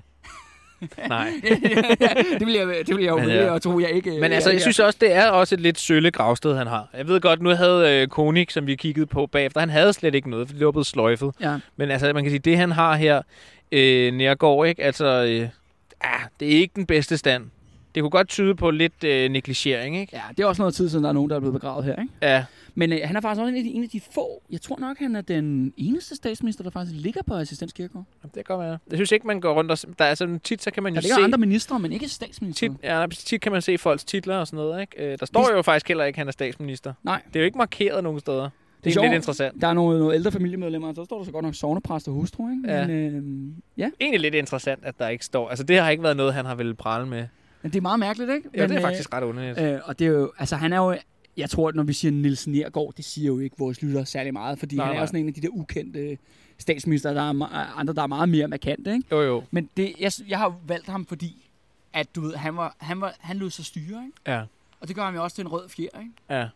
Eller i hvert fald dem, der styrede. Han blev styret af røde, fjer, røde fjer, fjer ikke? måske i virkeligheden. Ja. Men alt afhængig af, hvad der står inde i Danske Banks arkiver omkring hans forbindelse til Landmandsbanken, ikke, så kunne det jo også godt være, at han rent faktisk var en rød fjer. Jamen, Det er jo det. det er Hvor jo, mange penge er lige røget ned i Der- hans der lomme er for mere, det samarbejde? Der er mere at hente. Ja, det kunne man godt forestille sig. Ja. Hermed øh, et skud ud til Danske Bank om at åbne deres Vi arkiver. giver til uh, Kalle og Simon. Ikke? vi skal bare, vi ville skal være bare fedt. lige hurtigt, lige Så er hurtigt der- ind og kigge. Så vil der være radio til mange timer. Okay, så det var øh, simpelthen nikkedukken. Ja, så er der to tilbage. Øhm, ja, så har vi tilbage øh, Svindler svindleren og, og en held. og en held. Jeg synes, altså, jeg ved ikke, om vi skal sådan slutte, På helten. ja, ja, eller om vil det er måske bedre være- at slutte med svindleren. Nej, jeg synes sgu, vi, vi, vi, vi slutter med helten, så lad os tage Ja, ja, så går vi over svindleren til først. svindleren. Så, så slutter vi ligesom, Så øh, går vi over- op igen. så slutter vi øh, på en positiv måde. Ja, Ikke? Det skal jo ikke være røv og nøgler det hele, altså. Altså. Vi, vi har det meget med at male fanden på væggen, ikke? Og, og ødelægge Danmarks historie for, for, for vores lyttere. Ja, ej, men så slutter... Jeg synes også, ej, den med von Scholten, det var nu meget god. Ja, det synes Ikke? Det var til hans fordel, jo. Ja. Det synes jeg. Ja, men, Ej, jeg ser, der sidder en, en- står en sød lille engel der med men, det et er jo, kors. men jeg, jeg synes, det er sjovt ved, ved, ved Nergård, ikke? Det er mm. det Mm. med, at det, han er sådan glemt, ikke? Selvom han var statsminister, Ja. så har han jo glemt. Jo, men vi kan jo ikke rende rundt og huske på alle de der Nej, nej, nej. politikere igennem historien. Altså, Og vi de, går lidt længere op her. altså det kan man jo ikke. Og hvis han specielt har været sådan en, der bare er blevet jogget over, ikke? Jo, jo. Altså. Men, Men det er jo så men det, der han gør, var- at han bliver fortalt om det, nu. Det sjove ikke? er det der med, at han, du ved, han bailoutede Landmandsbanken og du ved, stoppede den her kommissionsarbejde og sådan noget. Ej, jeg synes, jeg, synes- altså, han var havde jo det, finansminister. havde han var det- finansminister i de andre regeringer, ja. Ja. han var minister i. havde det været i dag, så havde man startet en anden ko- øh, hvad hedder det, kommission, som ville køre i otte år, for derefter For at at blive blive lukket. skrinlagt. Ikke? Jo, jo. Og så, der er ikke noget at hente her. Men det kunne man godt forestille sig, at der måske var, ikke? Jo. Kommissioner. Det var også øh, sjovt, øh, ham der historikeren, socialdemokratisk historiker Søren Mørk der, Ja, han skrev jo faktisk sit speciale om øh, Landmandsbanken, krakket i Landmandsbanken. okay her. Og han sagde, da han begyndte at skrive det, Ja, der blev han inviteret til en frokost med direktøren i Danske Bank, hvor de prøvede at intimidere ham okay. til at lade være med at skrive bogen. Er det ikke, er det ikke syret? Jo. Og det gjorde han jo i 80'erne. Ja, Det er jo, altså, du ved, det er jo moderne tid, ikke? jo, altså, der er en hvis man grund til kan at grave slippe det. afsted med det, ikke? Men Altså. nu er det jo også sådan, nu fik de jo også den bailout der i 2009, ikke? Prøv at se, den her, det her, den her, det her gravsted, ikke? Mm. Det kan altså et eller andet. Og han er, på, se, han er postkontrollør. Altså, jeg, nogle gange, når jeg går rundt og kigger på de her... Han, han har spænket og sparet hver eneste dag øh, på jobbet som postkontrollør. for Ja, at eller få bare den der været grav. bundkorrupt. Når man går rundt og kigger på grave her på Assistenskirkegården, så kan man finde nogle meget, meget, meget store og meget Det er sådan noget fashionable prestige- grave. Prestige, Og, og, og den, vi kigger på her nu, den er altså opført i sort granit øh, med en, øh, en, en, en smuk ung kvinde, som sørger med en rose mm. ovenpå. Altså en statue nærmest i fuldpersons øh, størrelse. Og så kigger man, så tænker man, nå, jamen, det må være en rig forretningsmand. Men nej, Nej. nej, det er det ikke. Det er en embedsmand, ikke? Han er postkontrollør. Ja, altså, han har, han har nok været embedsmand på mellemniveau. Han har ikke været helt i bunden, vil jeg Nej, sige. nej, nej, nej, Men, øh, overhovedet ikke. men, Postvæsenet var jo kæmpestort, skal ja. ja. tænke på. Altså, det var en, en enorm vigtig øh, rolle og en, en, et vigtigt erhverv, men alligevel, altså embedsmand, ikke?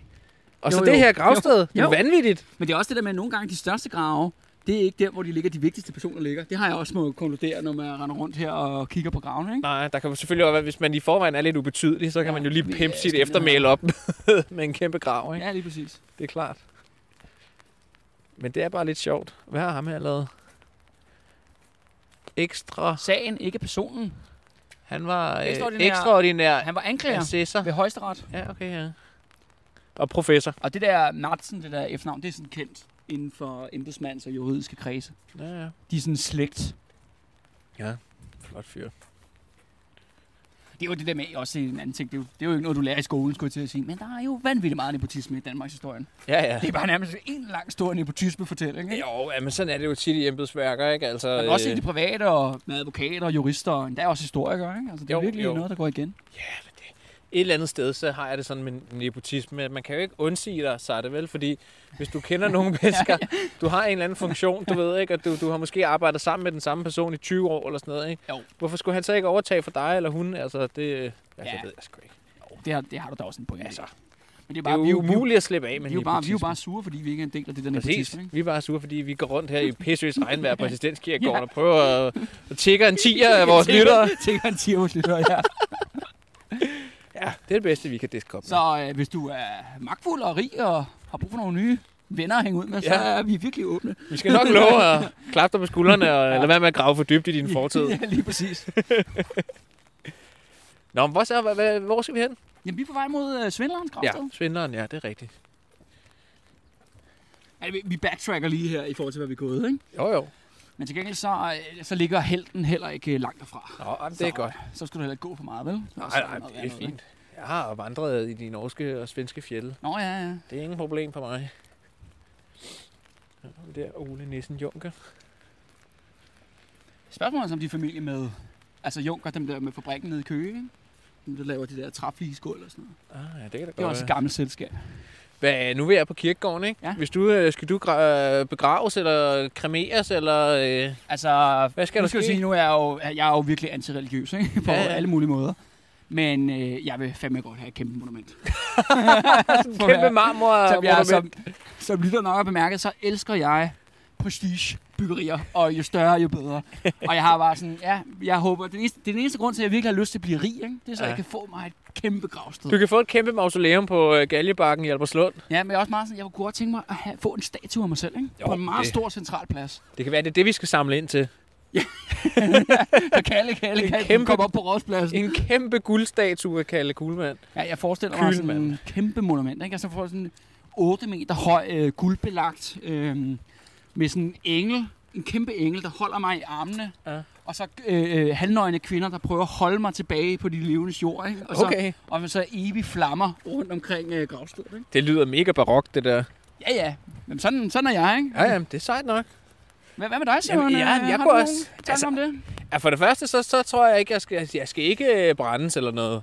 Nå. Altså, jeg vil give min krop tilbage til naturen. Ikke?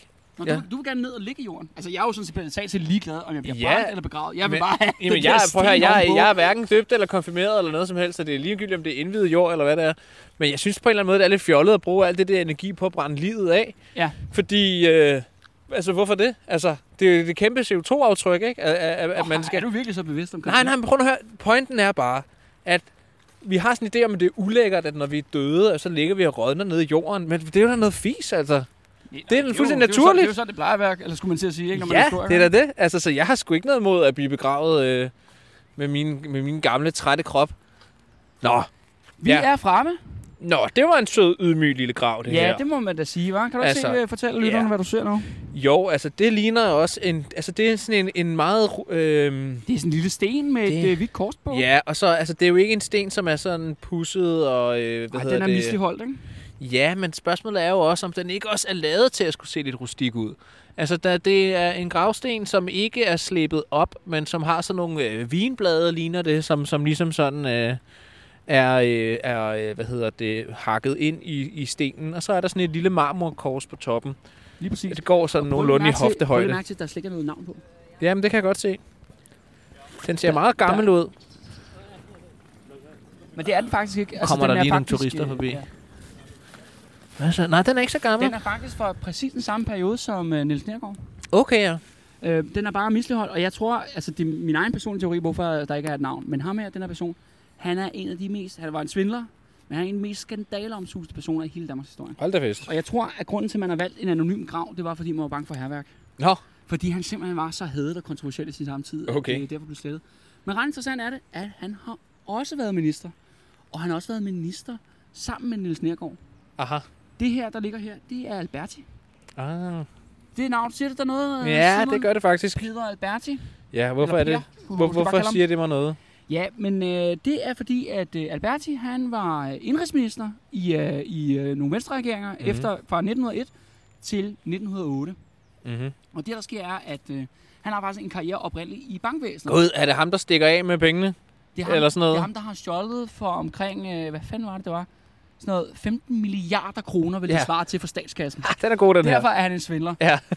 øh, og så er han også, altså, han er jo virkelig en ubehagelig person. Okay, Og nu skal så jeg- ja, fold, jeg har fold virkelig- historien ud. Altså, rigtig røvhul, ikke? Ja, Nå, nu øh, skal jeg forklare, hvad der skete. ja. øh, Alberti her, han, øh, han kommer fra landet og sådan er opvokset i det der klassiske venstre bondemiljø. Mm-hmm. Hans far starter sådan en, øh, en af de der øh, sparekasser.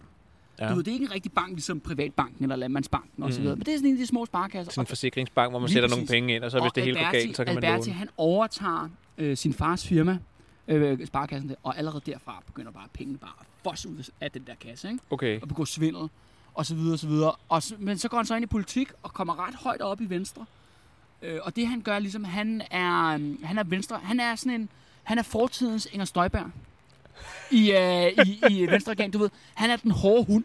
Okay, Det er altså ja. ham, der skal være mest ekstrem. Ja. Det er ligesom hans rolle. Men han er så ikke ekstrem over for muslimer, fordi de, ja, dem, dem var der sgu ikke rigtig nogen af på det andet tidspunkt. Nej. Han er hård over for socialister. Ja. Han er en socialist-jæger. Han laver et, en, øh, en avis, der bare hedder Dannebro, Ja. ja. som er kun sådan anti-socialistisk propaganda. Okay. Han hader Socialdemokraterne, han hader det radikale venstre, ikke? Mm. Øh, og han forfølger dem med alt, hvad han kan. Ikke? Ja. Og øh, han bliver virkelig sådan demagog, og bliver faktisk også ret populær. Altså, han får øh, store stemmetal og sådan nogle i, Ja. i sin valgkreds nede i Køge. Og sådan Dem, der noget, råber højt, har det med at blive ikke? populære. han er, en- øh, han er en af tidens mest markante, øh, øh, markante skikkelser. Ja. Han bliver indrigsminister. Det, der er mest kontroversielt, han gør, som udover at han er jo virkelig sådan... Folk snakker om, du ved, han ydmyger folk, han bruger sin position som minister for at øh, få flere penge, ikke? Mm. Mm. Som, også som direktør i den der sparekasse. Ikke? Eller de Ja. der, jeg tror, det hedder de sjællandske sparekasser, fordi mm. Mhm. det var en sammenslutning af, af sparekasser Mm. bruger sin position for at få magt og penge, øh, smadrer sine modstandere, hvis han kommer til det. Ikke? Altså, mm. Mm. du ved, øh, gennem beskidte knep, brug embedsværket, politikkorps osv. osv. Ja. Han indfører en meget, meget notorisk lov i, øh, i 1906, og den var helt til 1911. Han, gen, han genindfører pisning. Nå. Det havde ellers været afskaffet. Ja. Øh, det, der hedder, det øh, bliver kaldt for Albertis prylelov. Okay. Og det øh, var en straf, man kunne idømme mænd og drenge, hvis de var blevet taget i voldtægt Aha. eller grov vold, altså, sådan, altså det der hedder forsætlig vold, ikke? Ja. altså overlagt vold. Ja. Og der kunne man så blive øh, slået på sine øh, røvballer Ja. øh, 27 gange med en stok. Ja. Og det var dog ikke offentligt. Tamp. Ja, nej, men sådan en Ikke stor... tamp. Nej, sådan... sådan øh, Tamp, det er ræb. nej, ja, det er ikke ja. tamp. Det altså, Er var det en pind. stokkeslag Det var eller et sådan noget? stokkeslag, ja. ja. Ja. En stor pind, ikke? Ja, det er Basalt. ikke sjovt. Nej, det havde gjort vanvittigt ondt, og det er Ja. jo tortur. Ja, ja. Det er jo basalt set tortur, ikke? ja selvfølgelig. Og det fik han simpelthen gennemført. Han lavede sådan en øh, øh, demagogisk, øh, populistisk højrekampagne. Ja. Og men nu var vi blevet for, øh, for slatne. Det lyder som noget, en konservativ kunne finde på. vi var blevet for slatne i, hvem vi straffer, og vi var blevet for blødsødende humanister. Nu skulle de Ja. ja. der pisning skulle tilbage på øh, strafsystemet. Skønt. Æ, det, blev så ikke, det var så dog ikke offentligt, skulle jeg til at sige. Nej. Som det var jo meget populært i rigtig gamle dage at piske folk offentligt. Ja, ja. Ja. Det skulle så stige inde i fængselsgården. Ja, trods alt. Og det var jo virkelig notorisk, at- at en minister for genindført tortur i Danmark. Ja. Det Øh, kræver det- alligevel noget. Det er ikke fordi, det er dokumenteret, at straffen blev brugt så meget. Men det er alligevel, at det har været en mulighed for. Ja. Og det siger jo også lidt om moderne politik, ikke? hvor langt er de villige til at gå. Ikke? Jo, Hvor, jo. langt, er de- hvor, langt, hvor langt vil de synke? Det, Det kunne jo godt være symbolpolitik, ikke? Altså, det, det ser var vi jo... vanvittigt. Det, var det, det kun er jo meget symbolpolitik. symbolsk, fordi... Ja, okay, ikke? Altså, hvor mange... Altså, og hvad, hvad gør det så, ikke? At der er nogen, der er blevet slået i numsen med, med, en- med en pind, ikke? Jo, Altså, selvom det er jo ret alvorligt. Altså, Ja, ja, ja. ja. man bliver gar- Du garanteret var rimelig blød. ødelagt af du det. var, ja, det var blødt og ikke Ja. kunne sidde nede. Kan jo ikke gå eller noget. Men selvfølgelig kan man sige, hvis, ja, okay, hvis man er voldtægtsforbryder, er man jo heller ikke ligefrem en sympatisk person. ikke? Nej, nej. Men, Men, øh, øh, men det er jo symbolpolitik, Ja, ikke? ja, ja altså, fuldstændig. Ikke? Og også det var også dengang. noget, det, det interessante var jo også, at man havde jo virkelig i perioden op til det her jo afskaffet rigtig mange af de der torturting. Ja. Var i gang med at forbedre fængselsvæsenet og Ja, ja, ja. ja. så videre, så videre. Ja, ja, man så er kommer faktisk ham ret langt med det kommer Kommer ham der. derinde fra højre, ikke? Og Jo. siger, nu skal der, kra- nu skal der sætte mig rydde os Ja. op, ikke? Det lyder som øh, en modreaktion, ikke? Imod jo. en reaktion. Altså, ja. Ja. sådan er det jo tit, ikke? At når man, når man, når man begynder at bevæge sig hen imod øh, et eller andet reformarbejde, som bløder ting op, jamen, så er der altid nogen, der siger, nej, nu skal vi stramme op for, øh, for det hårde greb, ikke? Ja, og lige omvendt, præcis. ikke? Ja. Men- Nå, Nå, men, men der det- ligger han men her. Det, men det er jo så det der med, når så Alberti går så hårdt efter socialister og forbrydere, ikke? Mhm. Mm. så var han selv den største forbryder. Ja.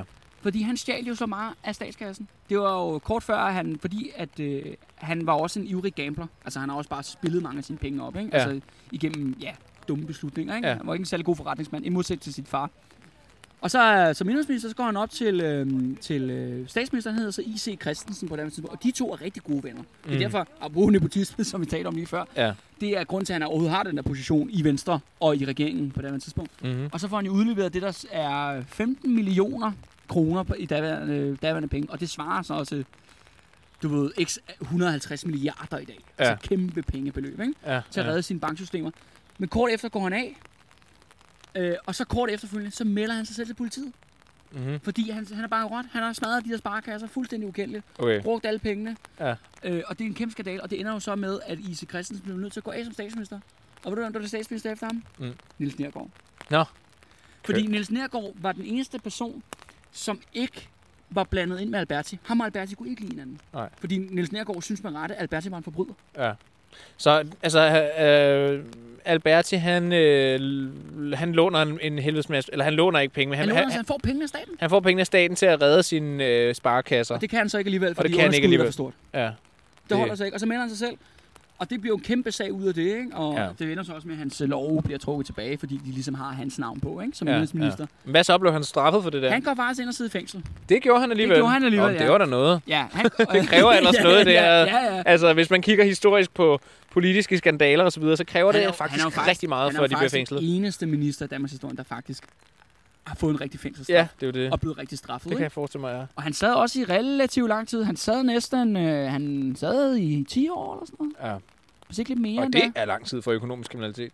Nej, hvornår? Nej, nej, jo, han sad 10 år, fordi at, øh, han sad helt frem til 1918. Hold da Til kæft. starten af 1918, der blev han nemlig løsladt. Vildt. Øh, og det ret interessante er, altså det ved jeg så igennem min egen forskning, er, at øh, han havde jo meget, meget specielle, han havde meget anderledes forhold end de andre straffanger. Ja. Han sad, i, øh, han sad forskellige steder, men den sidste del af perioden, i hvert fald de sidste 4-5 år, mm. der sad han jo i Rydses Lille Statsfængsel. Mhm. Ja. Og der var det der du, øh, med masker på. Man, man, Ja, ja, ja. al- der var sådan en, i gamle dage, så var man tvunget til at have masker på i fængsel. Ja, men det var faktisk et moderne tiltag, man, man gjorde i slutningen af 1800-tallet og starten af 1900-tallet. Og man gjorde det faktisk for at, øh, at, at, at ligesom skærme de kriminelle for samfundet, sådan så, at når man kom ud, og man havde afsonet sin straf, at man kunne starte forfra. Ja, og det var også det der med, fordi det var kun jo kriminelle, der sad i fængslet. Ja. Altså når, man kom, når begge to var blevet løsladt, to så kunne man ikke personer se... kunne genkende hinanden. Nej, præcis. Og det var også der, at man isolerede fangerne, og det var meget med, at de skulle bede deres bønder og sidde og angre. Men og det har alt også sådan været noget. ty- psykisk terrorregime. Nå, men nu skal, Ja, ja. ja, Nu, ja. nu skal det jo så ikke handle om fængsel. Det er Nej. grunden til, at vi i hovedet brækker det op. Ja. Det er fordi, at øh, i, øh, da vi kommer ind i starten af 1900-tallet, der bliver det frivilligt om, hvorvidt man vil bære maske i fængslet. Ja. Ja, okay, ja.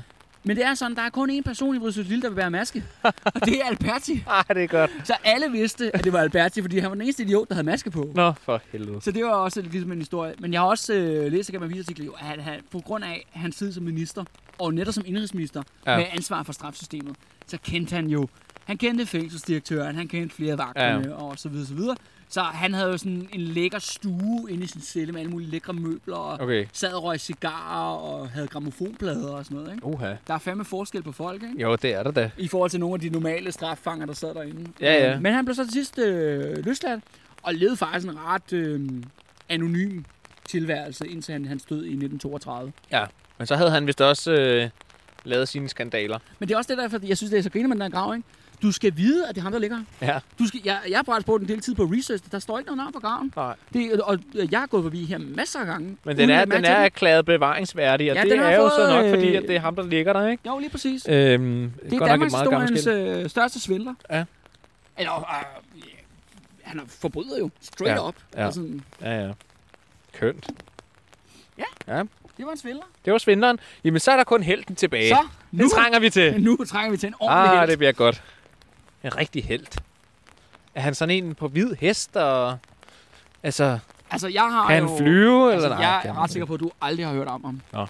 Det er også derfor, jeg kalder ham også lidt en glemt held. Ikke? ikke. Ja, okay. Øh, men Jeg er også har oftest mest faktisk interesseret et, øh, i- Et stort sweet spot for ham. Okay. Ja, det Fordi jeg- bliver spændende. Øh, og det er fordi, at... Øh, Der skal alligevel noget til for at komme Ja. ind i varmen hos dig, ja, Kalle. ja, det er virkelig... Ja. jeg giver sgu ikke på dørene. vel? Nej. Øh, det er virkelig det er noget, man skal gøre sig fortjent til. Ja. Men det er også fordi, at øh, nu kan jeg jo godt lide sådan personer, der stikker ud i Danmarks historie, fordi de bare har nogle nosser, ikke? Ja. Øh, og noget integritet, ikke? Mm. Og øh, det er også derfor, jeg er sådan, øh, lidt tosset med, med Estrup det her, ikke? fordi han Jo. er jo kompromilløs. Ikke? Ja. Øhm, Jo. Og det, øh, det er ham her faktisk også. Ja. Han er en idealist og en mand med politisk integritet, tro det eller ej. Hold da vest. Øh, Og faktisk er sådan Politisk konsekvent. i- Er hvad for noget? Han er konsekvent i sit, øh, sit politiske øh, virke. ikke? What? What? Nå. Nu skal jeg lige spe- se, om vi kan finde den. Fordi den her grav, ikke? det var den her grav, jeg kæmpede virkelig for at finde. Jeg har Ja, ja, okay. okay. travet op og ned af, af kirkegården, men det lykkedes til sidst. I et diktatur må ingen sige sandhed. I et demokrati må alle lyve om. det. Øj, nu bliver det offroad helt vildt. Jamen det er også... Øh... Næste bliver, vi bliver angrebet af et æren eller noget andet. Problemet er også lidt, at... Øh, ej, det er ikke den der. Nå, så er det nok... Så er det... Det er længere nede. Det er den her vej. Okay. Ja, øh, hør her. Jeg har virkelig kæmpet for at finde den her grav her. Ja, Og det fair nok. er... Øh, Prøv at se, der er en maskineinspektør, ikke? Med en kæmpe gravsten. Ja. ja. Altså, så er der håb endnu for os jo. De røde fjer. En rigtig kammerat går ikke hjem før midnat. Erantis. Prøv at se her, Kalle. yes. Forårsbebuder. Nå. Der er bingo her. Ja, det er helten. Og det er derfor, der er blomster her. Måske. Ej. Nå, hvad, hvad, hvad, hvad kigger du på nu, Simon? Jamen, altså, det der, det ligner jo sådan set bare sådan en, en, en, en stor øh, kampesten. Altså Ja. sådan en, der ligesom bliver flyttet Jeg tror, jeg lige med husker at tage et billede. en gletscher eller et eller andet, ikke? Og så sat der, og så er der ligesom, så er der noget inskription på, Og så er der ikke? ligesom et lille hegn udenom, ikke? Og så er der et lille Øh, hegn udenom med en stor, fed jernkæde i øh, granitsøjler. Men øh, hvis vi går lidt tættere på, så kan jeg måske øh, Det er læse, også hvad et der står. familiegravsted. Der ligger nogle andre familiemedlemmer om Det bagved. er en øh, overrets prokurator. Ja. Baltasar Mathias Christensen. Bundeven, grundlovsgiver, aha, det er der, vi er. Yes. Yes. 25. oktober, øh, han er født den 25. oktober 1802 og død 1882. Så Han blev en gammel mand. Ja. Nå, okay, ja, så jeg går ud fra her, at vi har noget at gøre med en... Du har øh, aldrig hørt det her navn, vel? Baltasar Chris, Mathias Siger det dig noget? Christensen? Nej, det tror bare, det der Baltasar, det lyder så eksotisk. Jeg Ja, tænker, Altså, det er jeg har meget, hørt det er meget Altså- før. sjovt navn. Ja, det er det. Det er et flot navn. Christensen er ikke så Nej, spændende. men i grundlovsgiver, så kan jeg forestille mig, at han har været med til at udforme den danske grundlov. Ja. Og at han I især, har 1848. været, at han især har været god ved de danske bønder. Ja. Ja. Men Det øh, her, det er jo en historie om en rigtig held. Ja. nu skal vi slutte af på en rigtig, rigtig positiv måde. ja, med de høje nationale Ja. Og Balthasar øh, Christen- hornorkester og helt lortet. Balthasar Christen, han er en unsung hero. Okay. Han er glemt, desværre. Ja. Men som jeg sagde, han er en politisk idealist. Mm. Han har politisk inkreditet. Ja. Han svigtede aldrig det, han selv troede på. Nej. Modsætning til alle andre i dansk politik. Men, øh, og han er også en held, som jeg ser det, for øh, øh, årene op til revolutionen i 1848. Ja. Og det er han faktisk også bagefter. Helt til sin død Okay. står han som et politisk ikon i Venstre. Det er jo meget med venstrepolitikere, vi har haft i dag. Ikke? Ja. Ja. Men han er så også præ-venstre, skal det siges. Ja. Historien er, han kommer ikke fra sådan en øh, vildt øh, overdrevet baggrund og sådan nogle ting, men han var, der var altså nok til, at han fik en embedsmandsuddannelse. Okay. Og det, han vælger så at tage ud i sin unge år, sit, sit, sit første job, så tager han til Dansk Guinea, Okay. nede på Ghanas kyst, de der gamle Ah, ah, slaveforter. ja. Der bliver han embedsmand mellem øh, 1829 til 1831. Ja.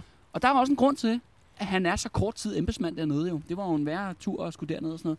Fordi han bliver ret stærkt politisk radikaliseret Mhm. dernede. For det første kan man sige, at øh, de lokale stammer blev behandlet som lort. Men der foregik jo stadigvæk en masse hemmelig forbudt slavehandel Ja. i den der periode. Og han så korruption og nepotisme i de der embedsværk, og det var jo stadigvæk enevælde dengang i Danmark. Mhm. Mm. Og det er også de der slavefor, der er jo tit glemt. Nu s- har vi jo faktisk snakket om Dansk Vest Indien tidligere, Mhm. mm. som jo sådan er rimelig relativt kendt, vil jeg sige, sådan en dansk øh, historiefortælling. Jo, jo. Hvor, men hvad der skete i, øhm, i Ghana der, på guldkysten, det er altså en relativt ukendt, hvad der foregik der. Ja. Ja. Der foregik altså en masse svineri. Så der gik altså ikke så lang tid til, før at øh, han tog altså hjem igen. Altså fordi han kunne simpelthen ikke, han kunne simpelthen ikke være der. Nej. Men det førte til, at han blev interesseret i, øh, du ved, frihed og liberalisme og demokrati og Mm. Altså, mm. alt det der, øh, som jeg hører med til det. Så han kom hjem, Rettigheder og sådan nogle ting. lige præcis.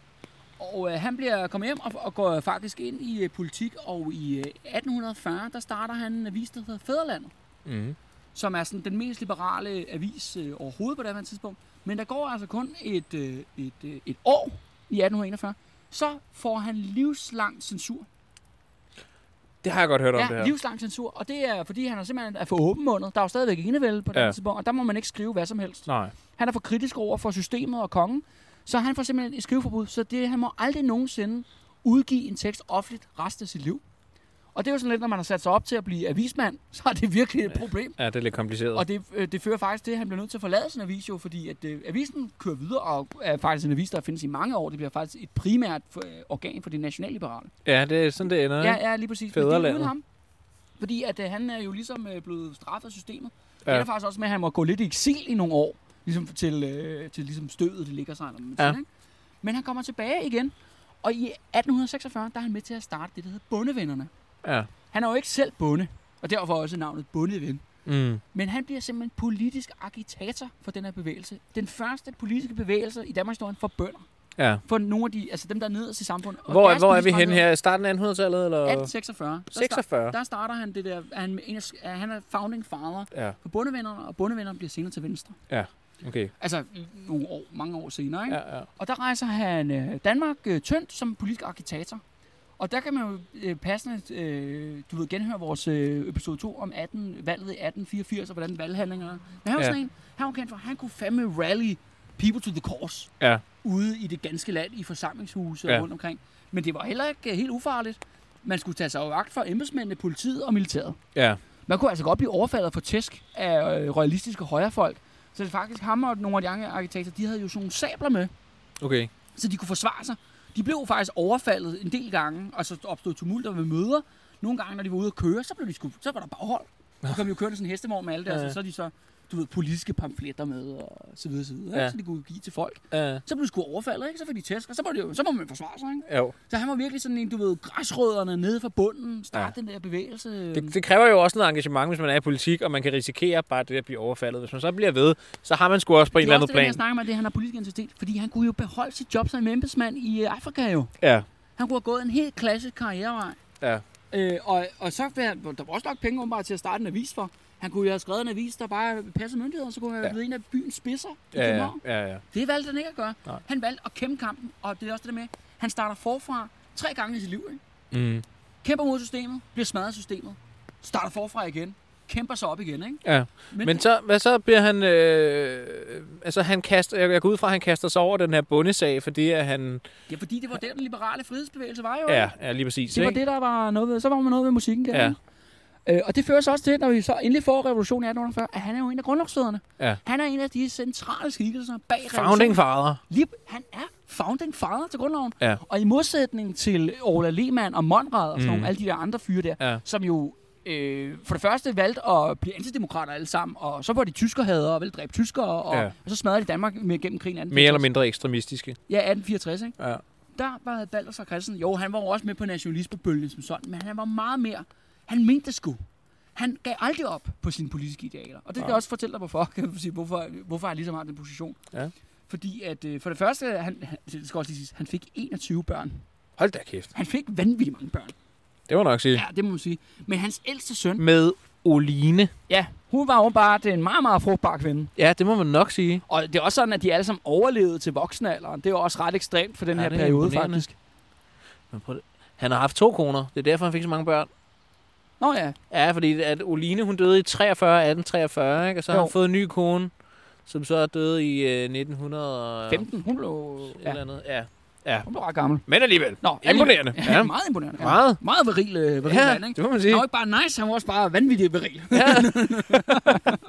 Skønt. ja, øhm, men faktisk, altså kan man sige, det eneste kritikpunkt, jeg har, er, at han før hopper jo med på den der nationalismebølge op. Du ved, der er treårskrigen, og der er 1864. Jo, men det var tidens... Altså, men det var- øh, det var tidens det var moderne det jo. var jo politisk, det var jo det, du der var skal, det man, politiske skal- det, man skal huske på med det her med nationalismen, det er jo, at, at det går jo hånd i hånd med det, som øh, hedder demokratiet. borgerrettigheder Ja, ja, og og- demokrati. Og, og, og, og altså, nationalisme er jo ikke... Altså, jeg tror da måske... Jo, vi har måske... Vi, som historikere er vi måske rimelig kritisk for den bevægelse, ikke? Fordi jo. vi Jo. synes oftest, det er den, som, som på en eller anden måde leder, leder, leder riget lidt på vildspor nogle gange. Ja. Men, men, men, men hvis, man, hvis man ser på, hvordan den her nationalistiske bevægelse opstår, så er det jo som et alternativ til en enevældig Diktatur, øh, ikke? diktatur, Ja. som jo ikke er forbundet med stat, altså med, med geografisk land, men med rettigheder, ikke? Og, Jo. øh, og, og arvefølger og, og loyaliteter. loyaliteter. Mm. Et gammelt system, ikke? Elgamle systemer religioner og, og, også og sådan og, noget. hvad hedder det, ro- royale familier, som øh, du ved, får børn på kryds og tværs, og så følger der nogle øh, arveprivilegier øh, privilegier med, osv. Så, videre, så, videre.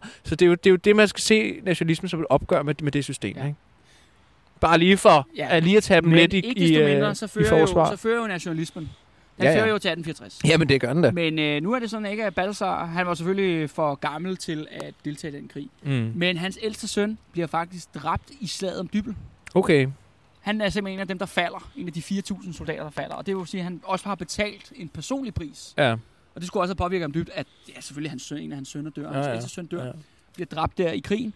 Og øh, efter det, ligesom 1864, jo, der er, bliver de nationalliberale jo øh, smadret til ukendelighed. Og han er så godt nok en del af Venstre jo øh, på daværende tidspunkt. Mm. Men der er jo hele den her reaktionære højorienterede bølge, og hvem kommer ind og fylder det tomrum? Jamen, det gør Estrup, Ja. som vi har snakket om øh, mange gange Ja, ja. efterføl- efterfølgende. Ja, ja.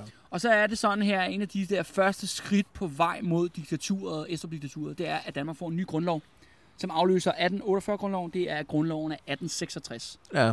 Og der er det sådan, at den eneste, der stemmer mod den grundlov, det er Balthasar. Så er han ved Gud en held.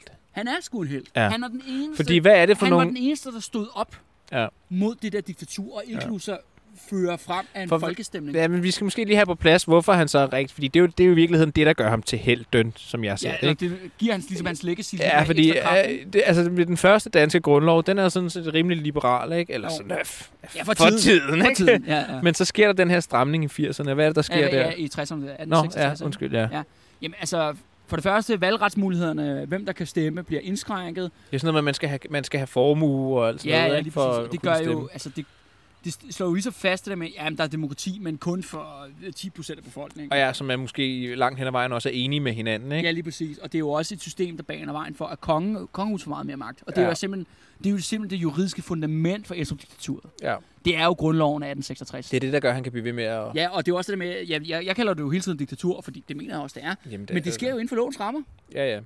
Og det er... Det er jo set før. grundloven, I Tyskland for eksempel, Ja, i 30'erne. Tyskland, Tyskland er et vanvittigt godt eksempel på det. Og det ser vi Ups. altså også hjemme. Og det er altså den her øh, famøse grundlov fra 1866, der baner vejen for det. Ja. Og det er på daværende tidspunkt, der er Østrup jo indrigsminister Mm. i kulissen, ikke? Og, Jo. du ved, og, og det var ikke, fordi han måske selv vidste, at han ville ende som den store diktator og sådan nogle ting. Nej. Men det er bare det der med, at Balder og Christensen var den eneste. Ja.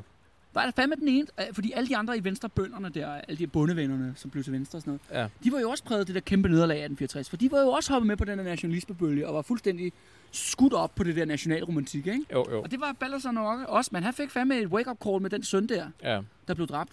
Og Ja. ja. efterfølgende, der var han den eneste, der var klar, synes jeg, der sagde, det her, jeg kan ikke stemme for det her, fordi det baner vejen for diktatur, Ja. ja. som han sagde. Han var en ægte liberal, måske. Det var, jamen, det var sådan en frihedsmand, ikke? Ja, men Og- det er jo også en liberal.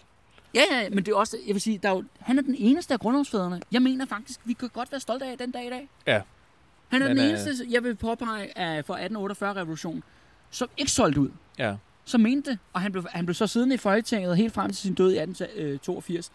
Øh, men det skal også siges, at efter sådan 1866, du ved, han var jo ved at blive en ældre herre, Mm. så han blev mere sådan et, et politisk KFR, eller du ved, sådan en, du ved, han var en af de gamle. Ja. agtige, Lidt man ligesom hed fra. når Bertel Hårder, han træder ind i præcis. salen, så visker det som, det er Bertel Hårder, det er Bertel Hårder. Ja, Shh, øh, altså, det eller, bliver eller lort. som måske Anker Jørgensen også var det for Socialdemokratiet, Ja, lige ikke? præcis, ikke? Du ved, en af de der gamle hæderkronede navne, der Ja, ja, stod ja. ja. respekt om, ikke? Ja, ja, ja. Så ligesom, at han er, altså, han er sådan lidt derfra en sådan backbencher. Men det, man skal huske, er jo, det er jo hans kamp mod enevælden. Det er hans rolle under revolutionen. Ja. Og det er hans kamp mod øh, det der, han ser, som, som skal blive til Estrup diktatur. ja. Jamen, det er fandme værd at fejre. Så er han en rigtig held. helt. En rigtig dansk folkehelt. Og totalt glemt. Ja, Fuldstændig, ikke? indtil nu. Indtil nu. Jamen, det synes jeg var godt, vi sluttede med ham ja. Ja. så. Ja, ikke? nu har vi været alle de her røvhuller igennem. Ja. Ej, ej, Altså, den ene altså, forbryder efter den anden, ikke? nej, ja, jo. Altså, Van, Van Scholten, han, han, han, var, jo- han var jo sådan set god nok, ikke? Ja, jo, han er god nok, ja. Ja. ja. Men ham fik vi alligevel lige... Øh, Der var også lige lidt gris, ikke? ja, der var lidt gris. Ja. Men, men øh, han, han, blev, han blev dømt som landsforræder i sin samtid. Ja. Øh, men øh, hvad kan man sige... Øh, øh, frigivet i, øh, i vores nutid nu, ikke? Jo. Altså virkelig sådan en, Reha- rehabiliteret, eller hvad fanden det Ja, det hedder. må man sige, ikke? Altså, øh, sådan en person, som, vi, øh, som tit bliver hævet frem, ikke? Ja. Ja. når man taler Danmarks historie, og især historien omkring dansk slaveri osv.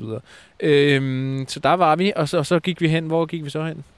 Jamen, så gik vi jo til Frederik der. De König er vores Nå ja, øh, så gik vi til storsvinderen. König, ja. Storspilleren. Altså, Ham, nej, og ikke storsvinderen, sl- storsmugleren. storsmugleren, ja. Ja. Ham, som at der havde, hvad hedder det, spekuleret i de europæiske øh, Og sørg for, at vi, vi konflikter. mistede floden. Vi mistede Norge. Vi mistede hele lortet, du.